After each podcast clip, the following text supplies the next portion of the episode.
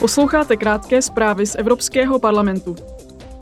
Delegace výboru pro životní prostředí odjela do finských Helsinek. Navštíví tam Evropskou agenturu pro chemické látky. Poslanci se během návštěvy dozví více o současných i plánovaných činnostech agentury, její personální situaci a rozpočtu. Budou diskutovat také o klíčové úloze agentury při plnění strategie pro chemické látky. Evropský parlament na poslední plenární zasedání schválil nová pravidla EU pro bezpečnost výrobků.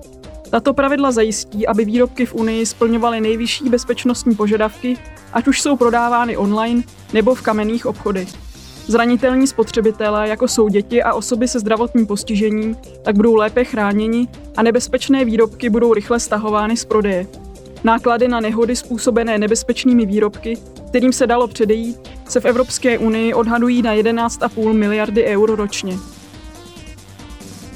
Poslanci v Bruselu přijali svůj postoj k revizi legislativního rámce EU pro emise fluorovaných plynů. Parlament si přeje, aby byly tyto plyny do roku 2050 zcela vyřazeny. Evropské unii by to pomohlo k dosažení klimatické neutrality. Fluorované plyny se používají v běžných zařízeních, jako jsou chladničky, klimatizace, tepelná čerpadla či protipožární pěny a aerosoly.